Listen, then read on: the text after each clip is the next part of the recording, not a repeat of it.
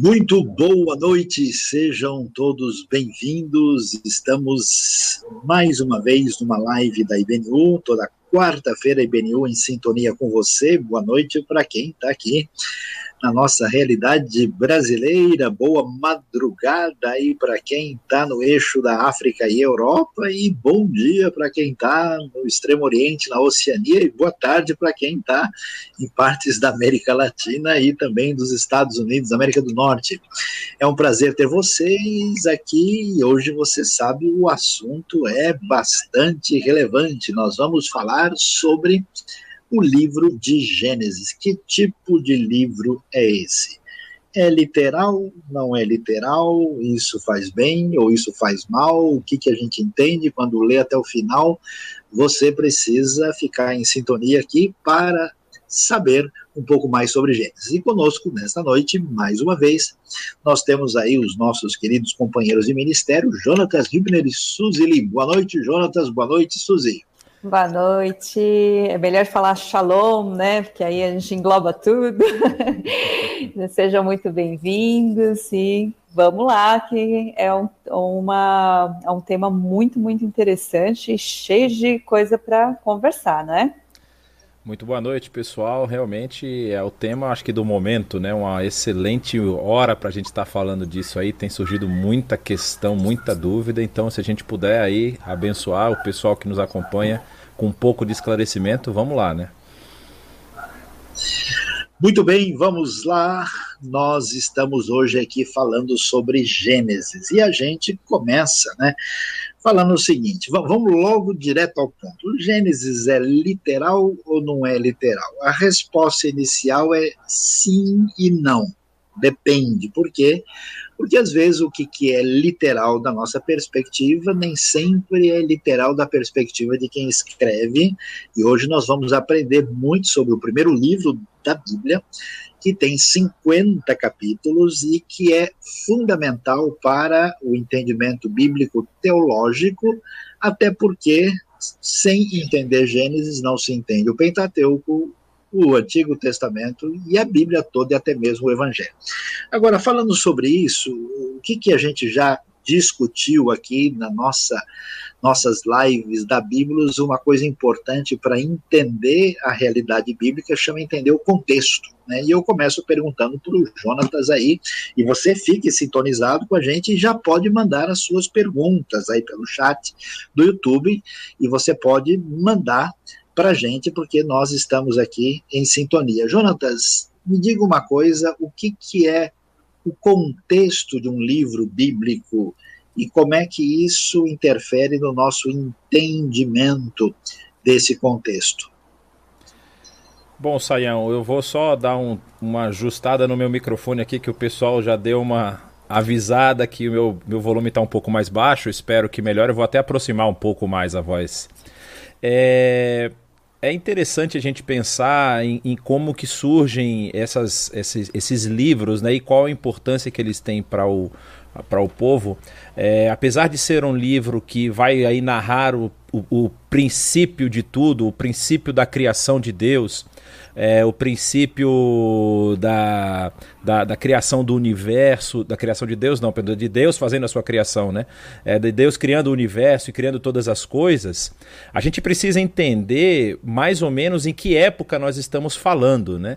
Ou seja, a, a vamos dizer assim, o que é padrão para a teologia, é, existem é, teologias e teologias, mas para a teologia bíblica que a gente estuda sempre, esse é um livro que ele é feito em conjunto com outros cinco, quatro livros, formando aí o Pentateuco, os cinco livros, e tem autoria mosaica, e isso se dá provavelmente depois da saída do povo do Egito. Então a gente tem que lembrar que na escrita desse livro existe uma cultura de um povo que primeiro foi nômade, é, depois foi um, um povo pastoril, seminômade. Aí o texto bíblico, inclusive do próprio Gênesis, vai falar lá de um período em que eles começam a plantar, que se tornam até agricultores, né, plantando um pedaço da, da terra. A história de, de Isaac vai mostrar isso também.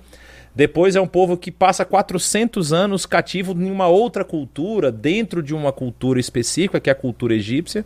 E nessa saída, a, a, vamos dizer assim, a produção, a escrita desse texto tão importante para o entendimento da missão daquele povo. Ou seja, é um texto que está escrito com um, um objetivo muito forte, muito simples, muito, muito é, definido, mas assim, que não, não parte apenas daquele ponto da história para frente ele vai mostrar o que, que acontece até aquela chegada ali. E eu acho que isso é interessante, porque nessa, nessa brincadeira, assim, nesse ajuntar de assuntos. É... Mas aí eu preciso ver Acho que tá, o seu áudio está passando, Sayão. É, aí, nesse, nesse juntar de, de, de temas, de assuntos, você vai ter, com certeza é, elementos de todas essas culturas. Se a gente for lembrar, por exemplo, de uma das histórias, eu vou só mencionar essa, para a gente relembrar bem, de uma das histórias que é narrada no livro do Gênesis, narra a epopeia da caminhada de Abraão, no caso ainda Abraão saindo lá de Ur dos Caldeus até chegar ao território da Terra Prometida. E ele vem ali margeando os rios da Mesopotâmia, né, o Tigres e o Eufrates, o Tigre e o Eufrates, chegando à terra de Padã, é, e depois indo para a região da terra de Israel. Então ele passa por muitos povos, por muitas culturas e essas histórias estão presentes. E é claro que a, a, a vamos dizer assim, a pena mosaica aí na, na história é mostrar a ação de Deus que faz com que esse povo chegue até o local onde ele está. Então todas essas culturas ao redor ali daquele território estão, vamos dizer assim, de alguma forma influenciando a, a, a vida das pessoas que passam por isso, e quando isso vai para o texto, é, eu acho que é aí que está a maravilha, vamos dizer assim, do texto, é de você ver como o, o autor ali, Moisés, consegue demonstrar a mão de Deus agindo em todos esses momentos dessa narrativa. É muito, muito interessante isso e é maravilhoso, né? Bom, Posso fazer uma pergunta aqui, né? Que o pessoal já está mandando muitas perguntas, e já que a gente está falando se é, o livro de Gênesis é literal ou não, né? É, tem uma pergunta que diz aqui se Adão e Eva são personagens que realmente existiram, são históricos, né? Isso, nesse caso, é literal ou não, né? E eles existiram ou são simplesmente uma metáfora, uma, né, algo assim? Olha, Suzy, essa pergunta de fato é muito importante, e aí é, a gente de fato vai entender a realidade que nós encontramos no texto bíblico. Né? É claro que quando a gente lê Gênesis, por definição, como uma literatura em que a gente tem narrativa e tem poesia junto, Uh, e aí nós temos o uso de linguagem figurada, nós não vamos ter todos os detalhes do Gênesis literal. Né? E até mesmo quando você começa a, a, ler os três primeiros capítulos, a gente vê né, esse encontro da poesia com a narrativa. Uhum. Aliás, Gênesis tem um estilo próprio, né, que não tem né, nada igual exatamente no mundo antigo. E algumas pessoas assim tentam dizer, não, Gênesis é um livro no início totalmente bem literal. Ah, não, não, não, não, Gênesis é mito. Não dá para classificar como mito e não dá para colocar dentro do literalismo que alguns colocam. Mas qual é a questão? Quando a gente lê o Novo Testamento, o Novo Testamento vai dizer em Romanos que assim como por um só homem entrou o pecado no mundo e por ele a morte, assim também, né, a morte passou a todos os homens.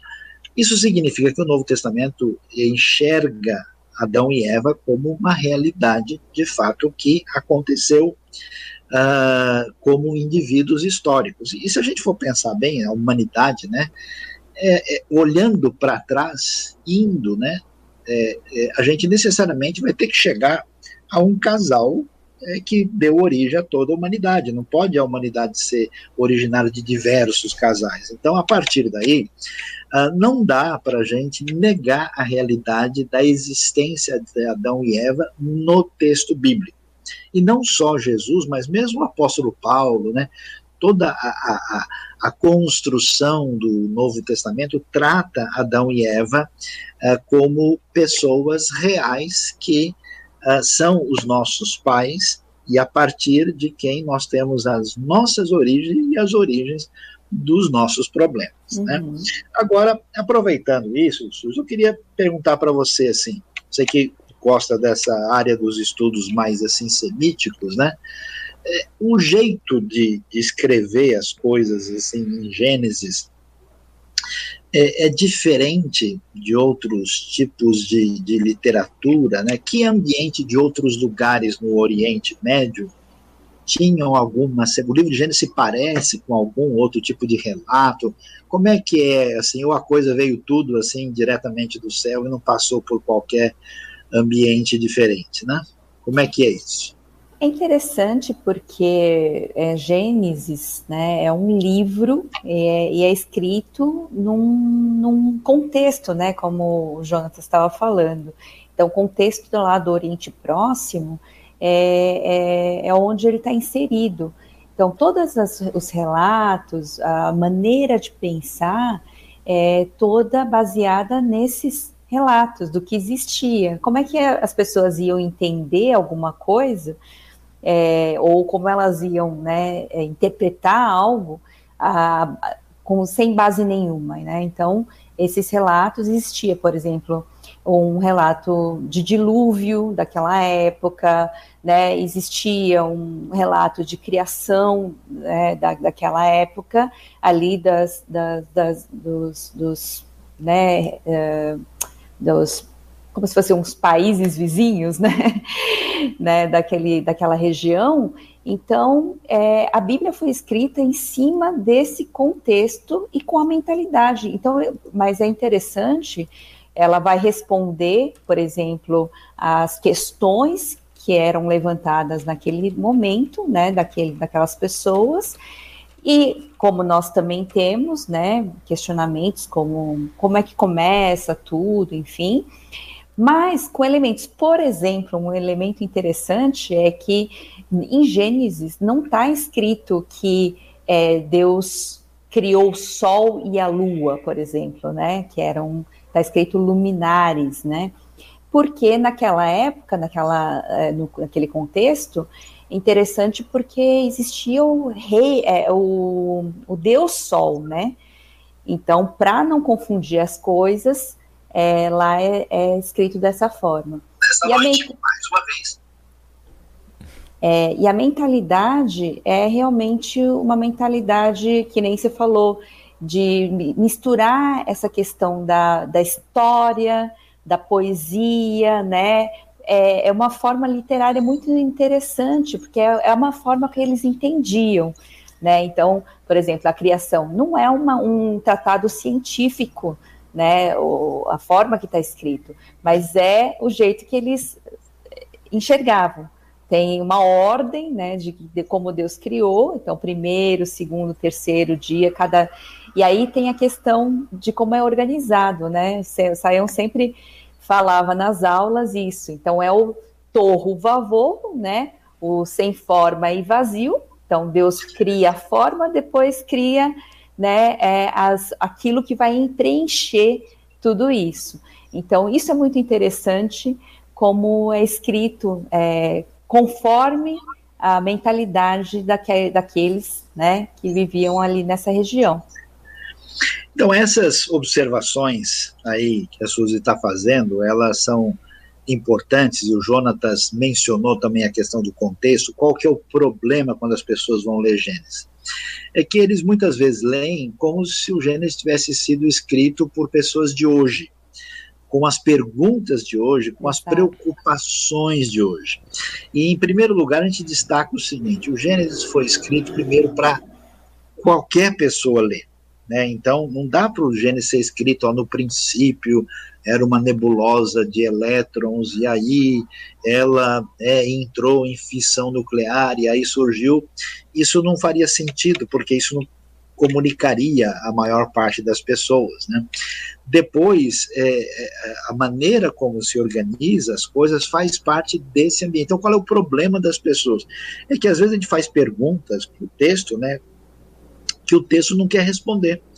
E aí a coisa fica meio artificial. E às vezes o texto está querendo comunicar uma coisa para a gente que a gente não está prestando atenção para poder ouvir qual é a intenção. Então a Suzy mencionou essa questão do luminar maior e menor, porque a preocupação de Gênesis é confrontar o sistema religioso que havia, por exemplo, na antiga Mesopotâmia e no Egito. Né? E não estava discutindo questões cosmológicas e questões que são pertinentes a que muita gente apresenta. Né?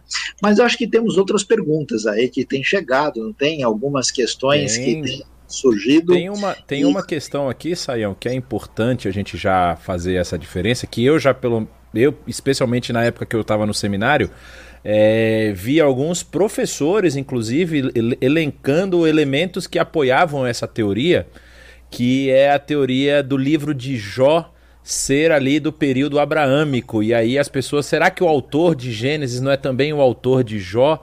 É, existe essa possibilidade de serem o mesmo autor, porque aquela questão que o pessoal fala que Jó parece que está meio solto na, na, no tempo ali, não tem nenhuma marcação temporal?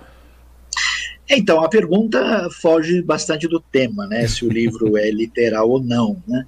Mas vamos lá, né? É, veja bem, uh, o livro de Jó, é, e acho que é importante o pessoal até entender isso, os livros do Antigo Testamento, como acontece com Gênesis, Gênesis, por exemplo, a gente tem toda a tradição judaico-cristã ligando Gênesis diretamente a Moisés, e isso faz muito sentido, né? Só que o livro de Gênesis mesmo não menciona Moisés não fala nada, até nem faria sentido que Moisés vai surgir depois. Né? Uh, no entanto, nós vamos ver que esse material mosaico, né, guardado e transmitido, aí vai ter um trabalho editorial final lá na frente. Tanto é que você vai ver, por exemplo, o livro de Gênesis falando lá em Gênesis 14 que o pessoal, né, que o Ló persegue os inimigos até chegar a Adão, né, como um lugar já ocupado pelos israelitas, vai falar dos reis de Edom, no capítulo 36. Então você vê um sinal de um trabalho de redação final desse material que tem origem em Moisés.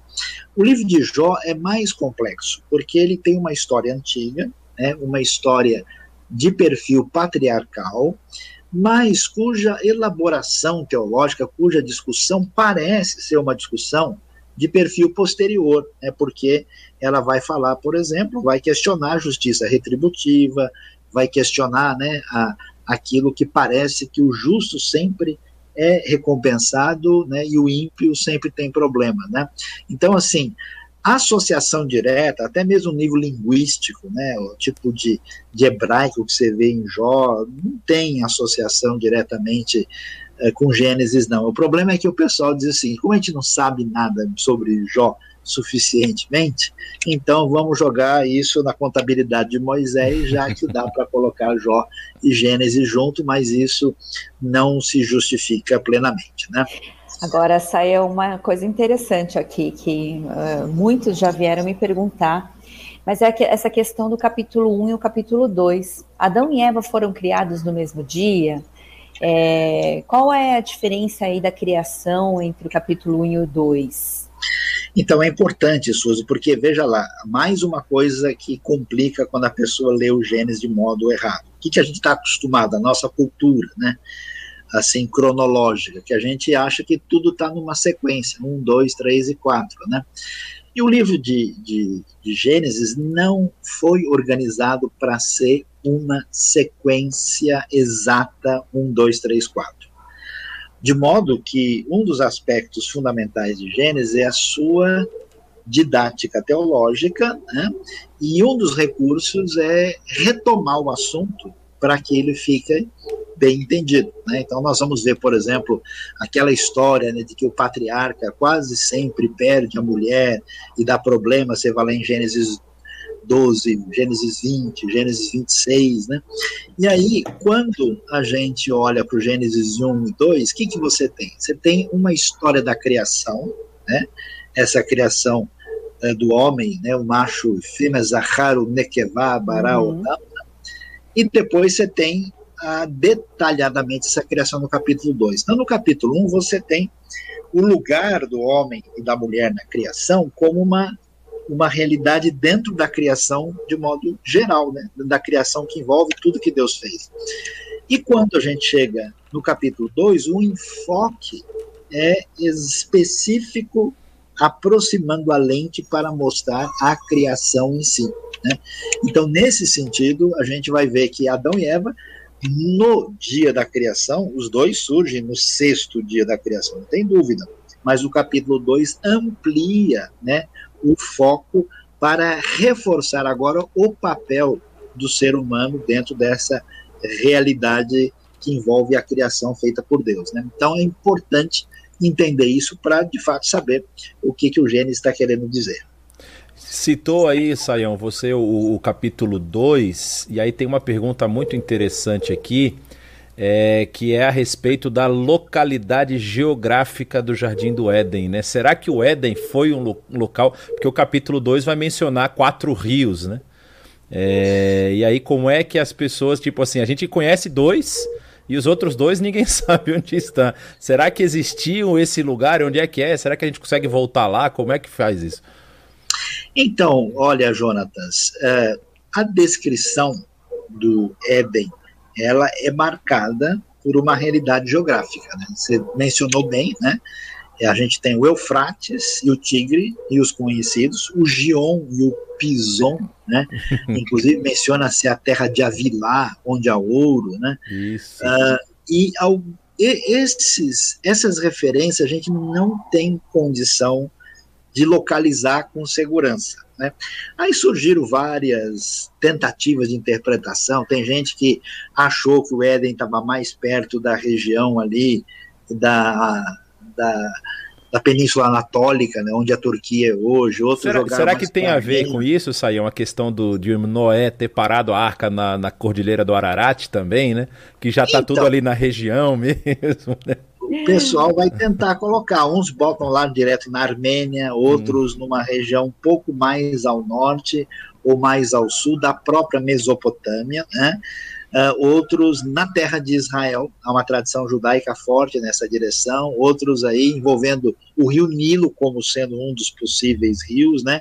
E outros ainda falam o seguinte, que o dilúvio teria interferido na geografia e que a gente não tem como localizar. Hum. O que a gente sabe que o Éden é ninguém vai achar. Ainda que o Éden é, possa ser percebido aí dentro da perspectiva geográfica, a Bíblia deixa claro que Deus coloca lá o querubim, né, com a, a espada que é, mithalech, né, que vai de um lado para o outro, e que ninguém, então o Éden está fora da dimensão humana, né? Então o que, que a gente vai ver nesse, nesse aspecto de Gênesis?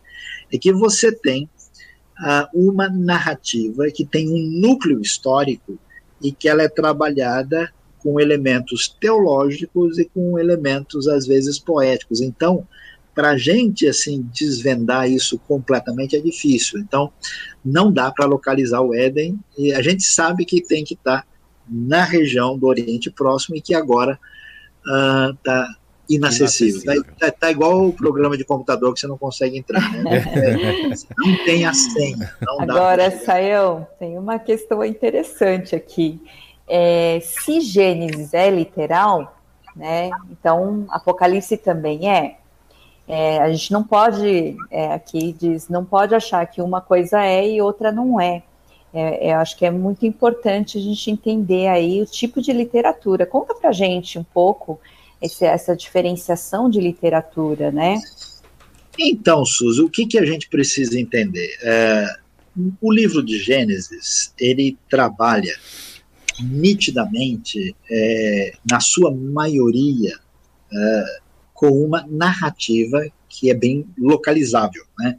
Então, por exemplo, você vai ouvir falar das montanhas do Ararat, a gente vai ter uma referência a Abraão saindo de Ur Kasdim, né, Ur dos Caldeus, você tem o nome das localidades, né? Abraão chega no lugar, ele vai para o Egito, tem referência a lugares, então você vê uma descrição narrativa muito mais próxima de um enfoque histórico. É claro que a primeira parte de Gênesis, especialmente de 1 a 3, mas também de 4 a 11, você tem elementos teológicos sobrepostos e uma parte disso, claramente, é poesia, né? Então você vê, do suor do teu rosto comerás o teu pão. Uhum. Ninguém vai passar né, o pão no rosto para comer, né? Então, É. Existe esse elemento. Agora, oh. Apocalipse é outro departamento, né? E aí que a gente tem que ter assim, a pergunta é, o livro é literal ou não é literal? Qual que é a resposta?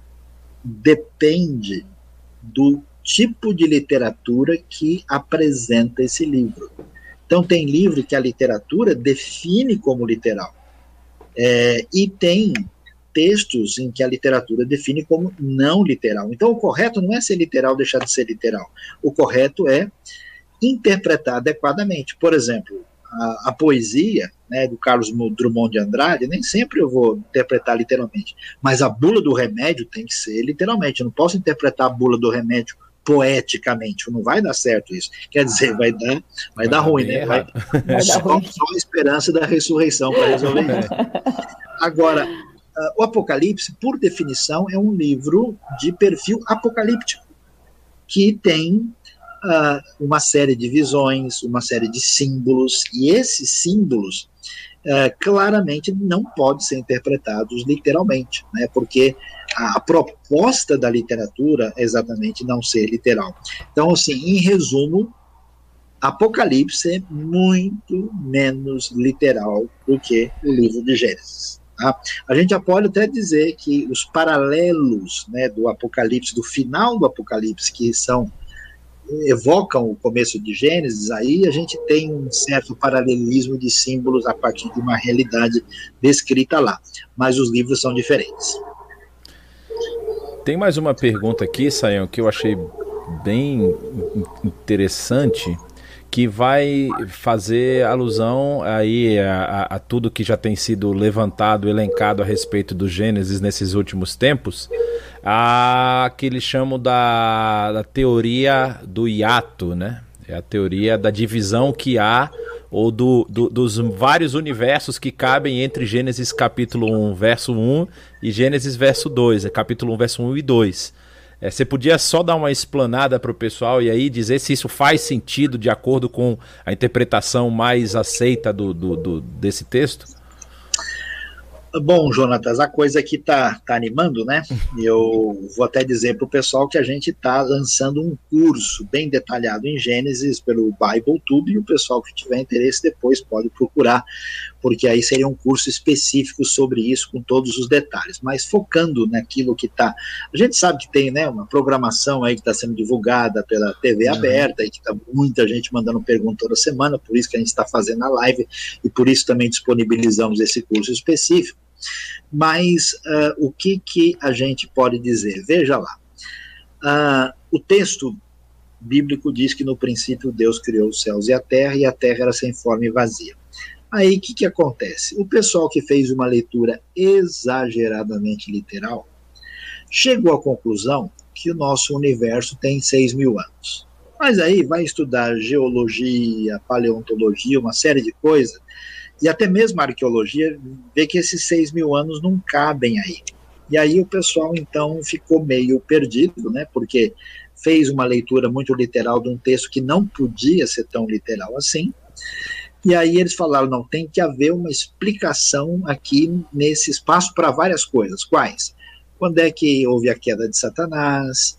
É, como é que existiram ou não os dinossauros, como é que a gente explica, por exemplo, o combustível fóssil do mundo, como o carvão ou petróleo, como é que a gente explica uma série de coisas. Aí o que, que o pessoal fez? Fez a seguinte conexão, que Gênesis 1, 1 e 1, 2 é, não deve ser entendido que a Terra era sem forma e vazia, é que a Terra ficou, ela se tornou, se, tornou, né? se transformou em em uma terra sem forma e vazia, na verdade uma terra caótica, né?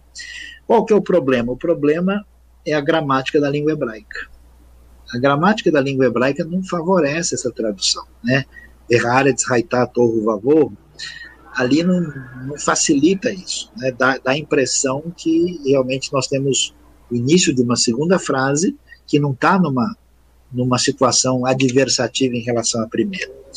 Com isso, lendo todo o restante da Bíblia, você pega Êxodo, por exemplo, 20, quando fala que todos devem descansar no sétimo dia, né? Diz o texto que em seis dias o Senhor Deus fez os céus e a terra. não está dizendo lá que tal. Então a ideia é criativa, mas falando bem francamente, eu sei que ela aparece, né, inclusive nesse seriado mais popular de hoje, ela é bastante artificial. Não dá para provar no texto essa ideia de intervalo entre um, um, um, dois na nossa maneira de perceber. Né? O texto bíblico trata isso de uma maneira diferente do que algumas pessoas querem sugerir. Tem mais aí, Suzy? Eu tenho tem, outras aqui. Tem um monte.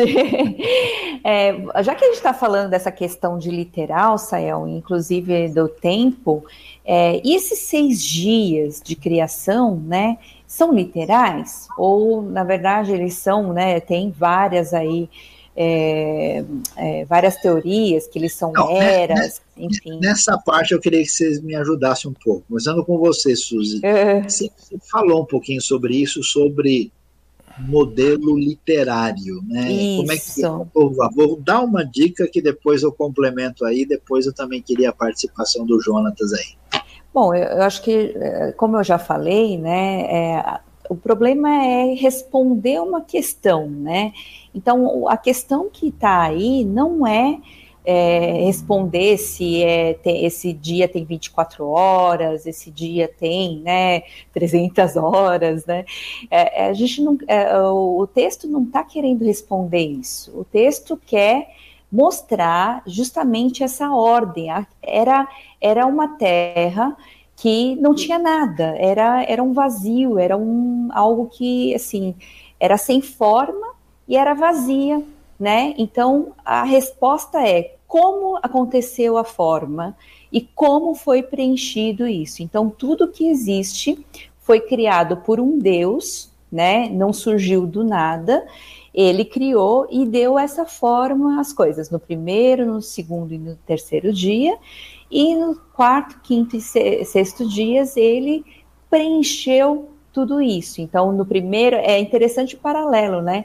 Primeiro com o quarto, né? Com a forma do primeiro, o que foi preenchido no quarto, a forma do segundo, que foi preenchido no, no quinto, e a forma do, do terceiro dia com o sexto. Então, essa dinâmica, essa forma literária de apresentar é muito interessante, né, Sayão? Então, ah, isso que é importante. As pessoas arrumam uma confusão, uma briga por causa dos seis dias. Olha lá.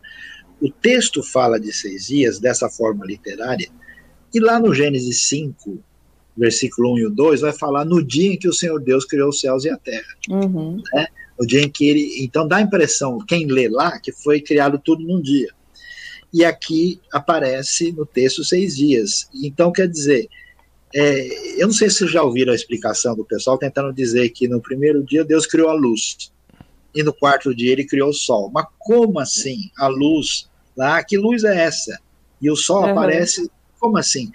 Então, parece realmente que faz sentido entender esses paralelos que a maneira de apresentar a coisa é literária. E mesmo que a gente possa dizer, né, aliás, o texto é interessante, né? Foi à tarde e amanhã foi à tarde e amanhã, né? É invertido, não fala na, na sequência que a gente imagina que seria, né? Uhum. Aí, à tarde e amanhã, e quando a gente lê o texto, a gente vai descobrir que o propósito do autor é outro. E mesmo que a gente possa dizer, né, é, a, a criação, ela não acabou, né? Deus não criou tudo, tanto é que nós três estamos aqui, a gente não surgiu nos primeiros momentos, né? E o pessoal que está acompanhando a gente também da mesma maneira. Então, o que, que acontece?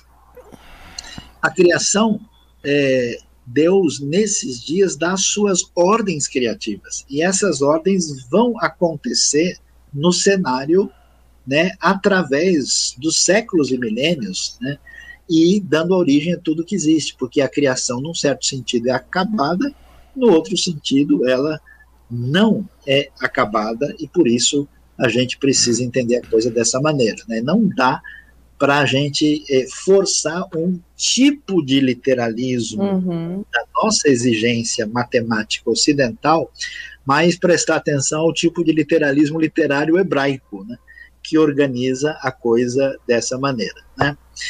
Muito bem, Jonathan, você tem algum comentário, alguma colocação aí sobre essas nossas últimas considerações. É, é interessante porque eu acho que o, o partido do pressuposto. Eu sempre faço essas perguntas, né? Meus alunos, às vezes, quando eu estou dando aula lá no, na, na, no seminário e tudo mais, eu faço essa pergunta que eu faço, é uma pergunta meio que é pegadinha. Eu falo assim, para quem que o texto bíblico foi escrito? Aí aquele pessoal mais assim fervoroso, né? Aquele pessoal mais ah, o Bíblia foi, foi escrito para mim, porque transformou a minha vida. Eu falei, não, tudo bem, isso aí você tem razão. Ela foi escrita com esse objetivo, de transformar as pessoas que leem. Mas quem é que recebeu esse texto? Então a pessoa que recebe esse texto, ela está recebendo um texto que tem que comunicar alguma mensagem para aquela, aquela não, não que a sua mensagem seja só para aquele povo, mas a forma como é escrita, a sua forma literária, ela tem que comunicar com aquele povo que está recebendo. É como você mesmo falou. Se você pegar, por exemplo, uma poesia de Carlos Drummond de Andrade, muitos brasileiros vão entender. Agora, se você pegar um haiku, que é uma poesia japonesa, talvez as pessoas não entendam porque é de uma outra cultura e assim. Então, isso também faz parte da construção do texto. E é, é para mim, eu, eu vou falar para vocês, eu só vi. É, for, é, eu já vi várias vezes depois, mas assim, desde a primeira vez que eu vi essa explicação foi numa aula que o Saião estava dando justamente sobre Gênesis de 1 a 3. Eu nunca mais esqueci, porque faz tanto sentido você entender faz dessa mesmo. forma.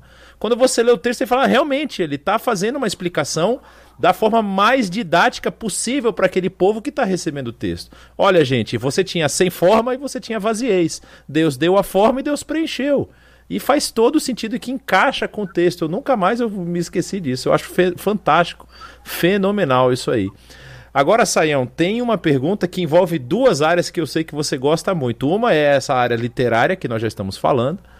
E outra é uma área que envolve mais a arqueologia, né? Já que a gente está falando de um texto que é literal ou não, aí levantaram uma questão aqui a respeito das possíveis comprovações. Assim, o povo gosta muito de, de, de tocar, né? Tipo assim, a é, síndrome de Tomé, né? Tem que tocar no, no, na, na ferida para ver se ele realmente morreu. Mas assim, se, existe algumas é, algum registro arqueológico da existência dos personagens que são narrados no livro de Gênesis, como por exemplo Abraão, Isaac, Jacó, José? Existe alguma coisa hoje que a gente pode falar a respeito disso? Olha, Jonatas, uh, a gente tem que entender que a arqueologia é uma coisa relativamente recente, né? E a gente tem mais ou menos 200 anos de arqueologia, e a arqueologia é mais aprofundada aí uns 50, 60 anos, né? E aí, o que que acontece? Quando o pessoal começou a ler Gênesis de modo crítico, aí o pessoal diz, não, olha, Gênesis tem umas coisas que não tem nada a ver, e aí até colocaram em xeque muito da narrativa do livro de Gênesis, né? E nesse contexto, nesse cenário, a arqueologia começou a descobrir o mundo mesopotâmico, egípcio e assim por diante. Não se achou algo específico sobre Abraão, sobre Isaac, sobre Jacó.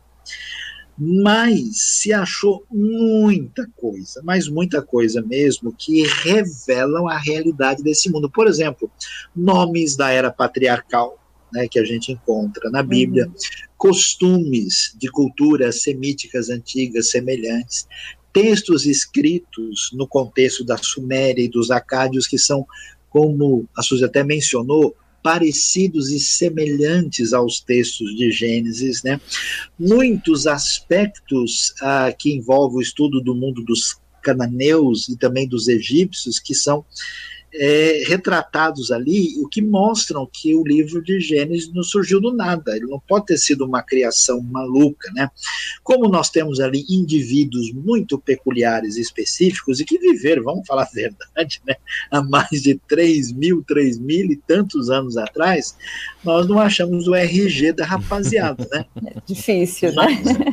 Com certeza a gente vê cada vez mais esse pano de fundo histórico, literário, cultural, linguístico uh, sendo reforçado no livro de Gênesis. Muito bom, Sayão. É, agora, qual, assim, já que a gente está falando de tempo de novo, idade da humanidade, Sayão, porque assim tem a idade da Terra, essa questão que a gente falou, Mas a idade da humanidade, tem alguma estimativa aí pela arqueologia, enfim? Bom, Suzy, uh, o que, que a gente pode dizer, né? Uh, quando a gente tenta uh, ler o livro de Gênesis, o pessoal pega os números, né? Que nós temos uhum. a genealogia, e faz a somatória dessa genealogia, e um famoso arcebispo de Usher fez isso muitos anos atrás, há pelo menos um, cerca de três séculos, e ele chegou à seguinte conclusão: não, olha, Adão nasceu no, dia, no ano 4004 a.C. Só que é o seguinte: quando os estudos arqueológicos, históricos surgiram, a gente descobriu uma série de coisas. Descobriu, por exemplo, que as genealogias que entravam numa lista nem sempre eram uma genealogia completa, eram nomes selecionados. Então, quando se abre Gênesis e vê a genealogia do capítulo 5 e do capítulo 10, e até ver o papel do número 10 no livro de Gênesis, está em toda parte. Então, a genealogia que aparece ali são pessoas selecionadas. Segundo, nós não temos condição de saber nos detalhes qual é o valor daqueles números para a nossa realidade. Porque até em português a gente sabe que os números são utilizados de maneira diferente, né? Às vezes você fala, eu falei mil vezes para você parar com isso, eu fiquei te esperando aqui um século, você não chegava nunca, né?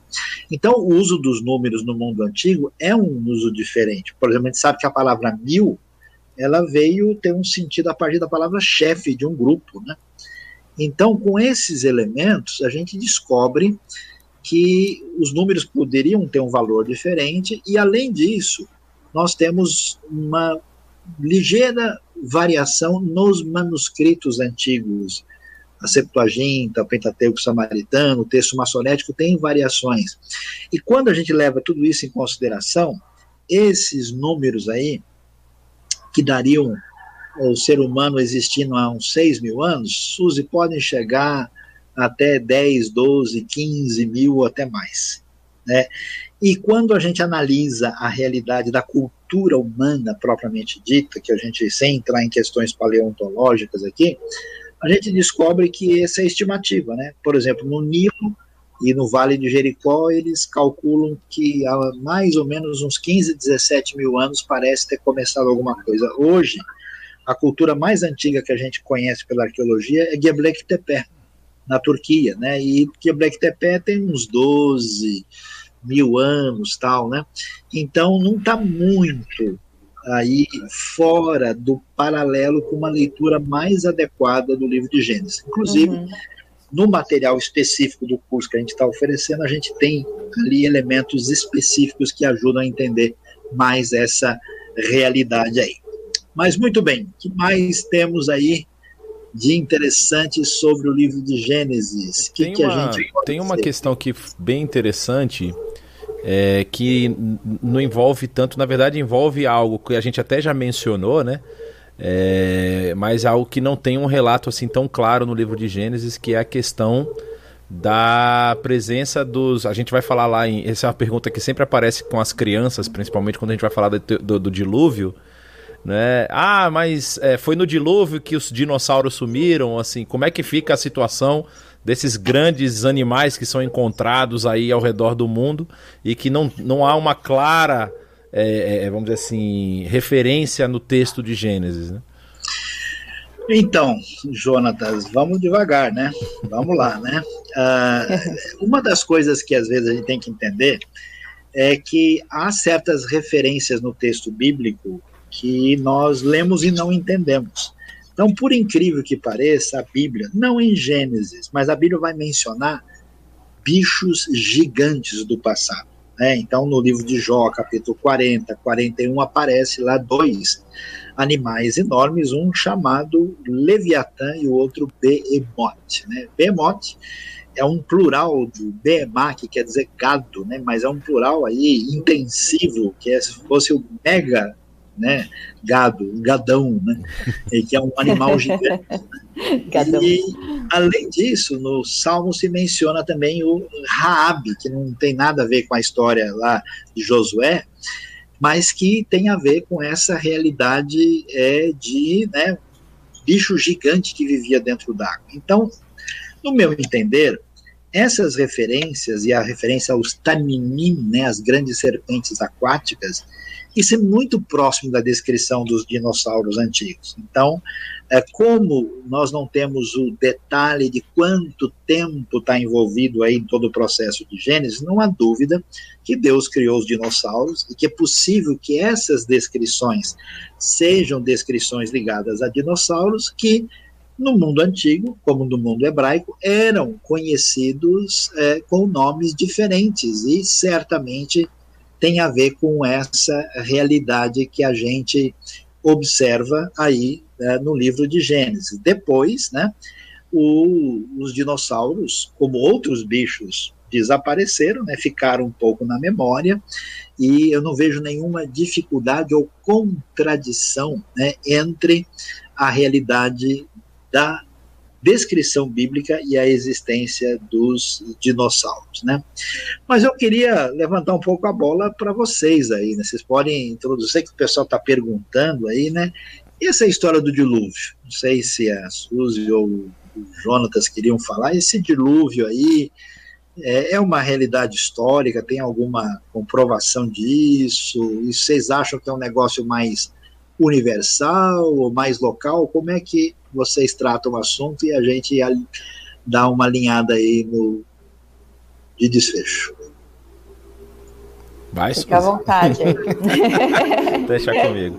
Não, é, Saião, eu vou falar isso até respondendo a uma outra pergunta que surgiu aqui também, que está relacionado com isso, é, a respeito da. Você mencionou que o texto foi escrito e a tradição judaico-cristã é, sempre tratou como Moisés sendo isso, mas isso não impede de ter tido uma revisão posterior e pode ter surgido aí talvez a dúvida na pergunta que foi feita. Ah, então quer dizer que Moisés nessa, nesses textos não foi ele que escreveu. Isso aí foi talvez não é, não é foi bem isso que a gente falou.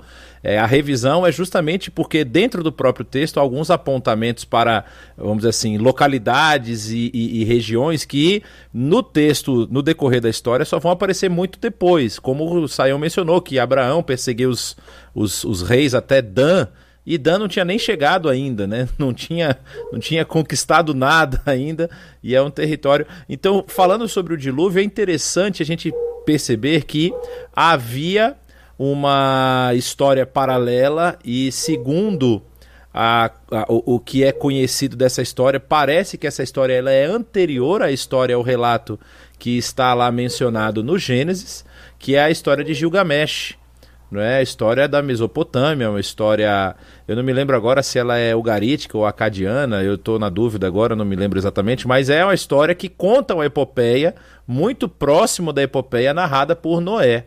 Mas aqui é que eu quero fazer uma menção, que eu não sei se a Suzy ia fazer, mas eu já estou atropelando, é a respeito de relatos de grandes inundações em várias culturas do mundo. É, e eu também não me lembro exatamente qual foi o livro que eu li isso. Eu ia falar Dom Richardson, mas eu estou na dúvida se foi com ele mesmo que eu li. Que ele menciona, o autor menciona que várias culturas apresentam em algum ponto da sua narrativa, vamos dizer assim, cosmológica, da formação do universo, um momento em que houve uma grande inundação. E isso é muito marcante, né? Você tem culturas amazônicas que falam sobre isso, culturas na, na, na, na Cordilheira dos Andes, na África, na Oceania, que todas elas possuem na sua história, na sua narrativa de criação do universo, um momento em que houve uma grande inundação. Isso, para mim, é muito significativo, né? Agora, essa pergunta que você fez, se foi um, um, um dilúvio local, se é global, esse eu deixo para a Suzy responder. Eu acho que ela. acho que eu vou deixar para o Saião mesmo. Bom, tem sim é, a questão das epopeias aí da região, então provavelmente, porque, é, por exemplo, a epopeia de Gilgamesh, né?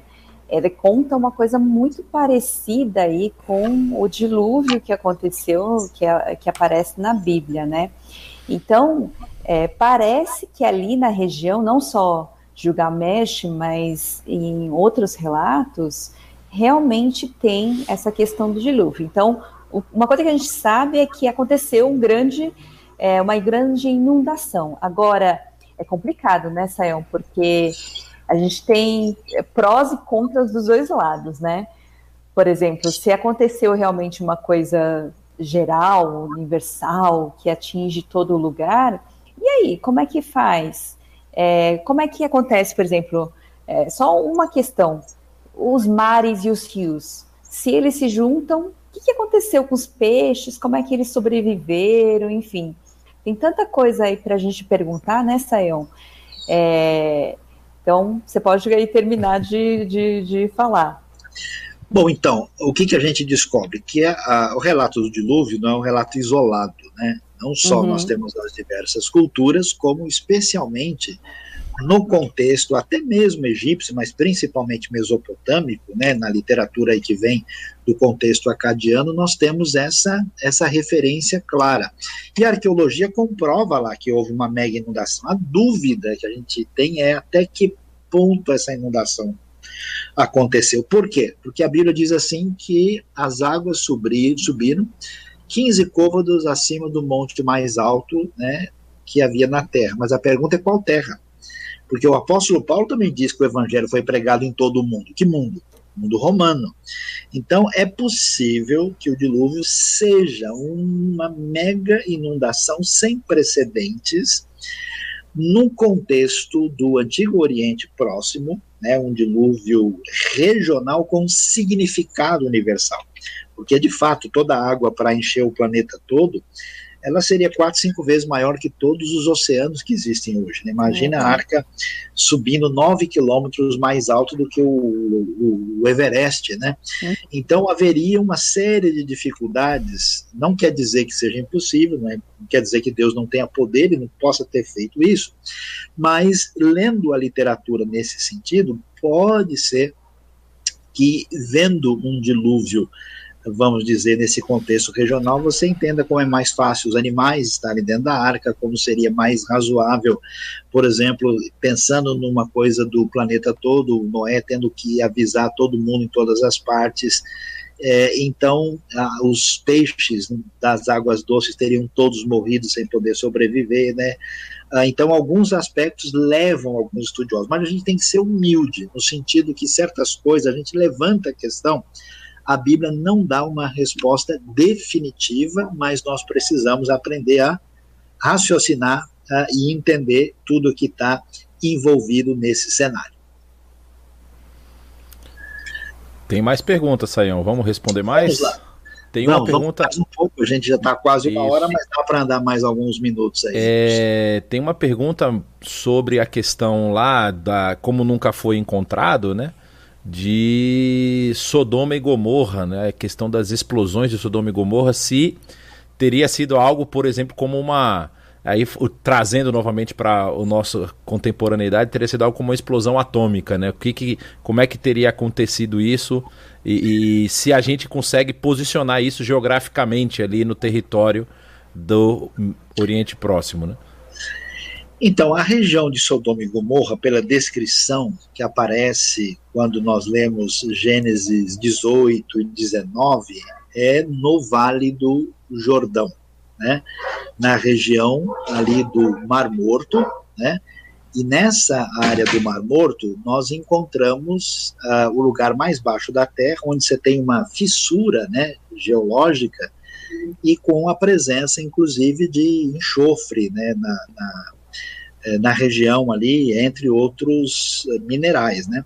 Então a gente sabe é, que isso aconteceu. É muito difícil pensar em alguma coisa de ordem nuclear, né? Porque senão teríamos radiação uhum. e não esses minérios lá. Então isso tem a ver com o juízo de Deus na região, né? Naquilo que aconteceu e que marcou e que dá para a gente localizar uma área de muita fertilidade, como o próprio né, Estado uhum. de Israel tem descoberto hoje, mas que foi atingido em tempos aí muito antigos e que atingiu a, a, região. Até hoje, inclusive no sul do Mar Morto, tem uma localidade que, em memória né, do, do ocorrido, chama-se Sodoma. A gente não sabe exatamente onde é. Uma possibilidade é que, como ali é uma área sujeita a terremotos, né, e tem uma fissura geológica, até que a Terra tenha se é, tido uma abertura, né, e as cidades uhum. possam ter sido, pelo menos em parte, engolidas, né, nessa catástrofe registrada em Gênesis 19. Isso aí. Interessante, né? É, Sael, é, tem essa questão, é, a gente falou aqui uma, uma questão que surgiu até do que a gente falou. O fato de ter acontecido aí uma grande inundação dos, no, nesses relatos de várias culturas é uma confirmação de que aconteceu realmente, Sayão? Suzy, quando todo mundo conta a mesma história, quer dizer que alguma coisa aconteceu, né? Não é possível que não tenha tido chuva nenhuma, né? Então, às vezes, o pessoal fala, ah, como tem outros relatos, então a Bíblia não é autêntica. Pelo contrário, né? Isso comprova que aquela história tem que ter algum transfundo histórico específico, né? A única diferença é que a Bíblia tem um relato que é pertinente à fé né, que aparece no Deus bíblico, e os outros têm um relato que tem a ver com a sua maneira de pensar a respeito do mundo. Né?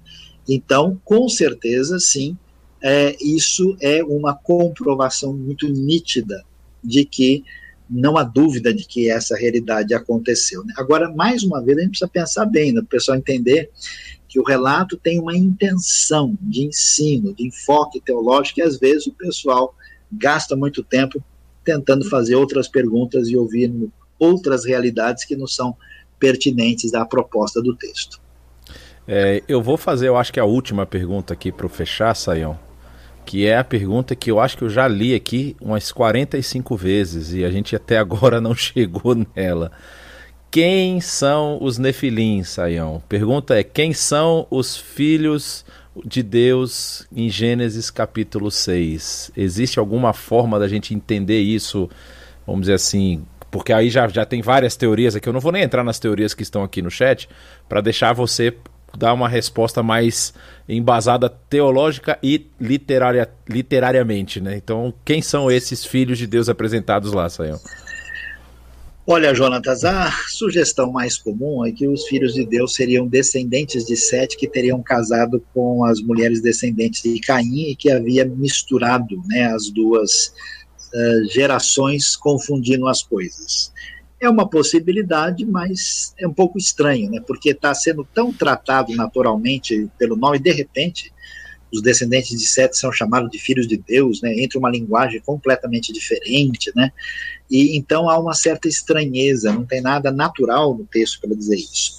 Como filho de Deus tem o sentido de ser angelical, uh, em Jó, às vezes o pessoal tenta fazer a mesma ligação tentando dizer que aí tem isso. Mas a palavra Deus no seu radical quer dizer força e poder. E não dá para a gente, em todos os lugares, achar que tem a ver com anjo.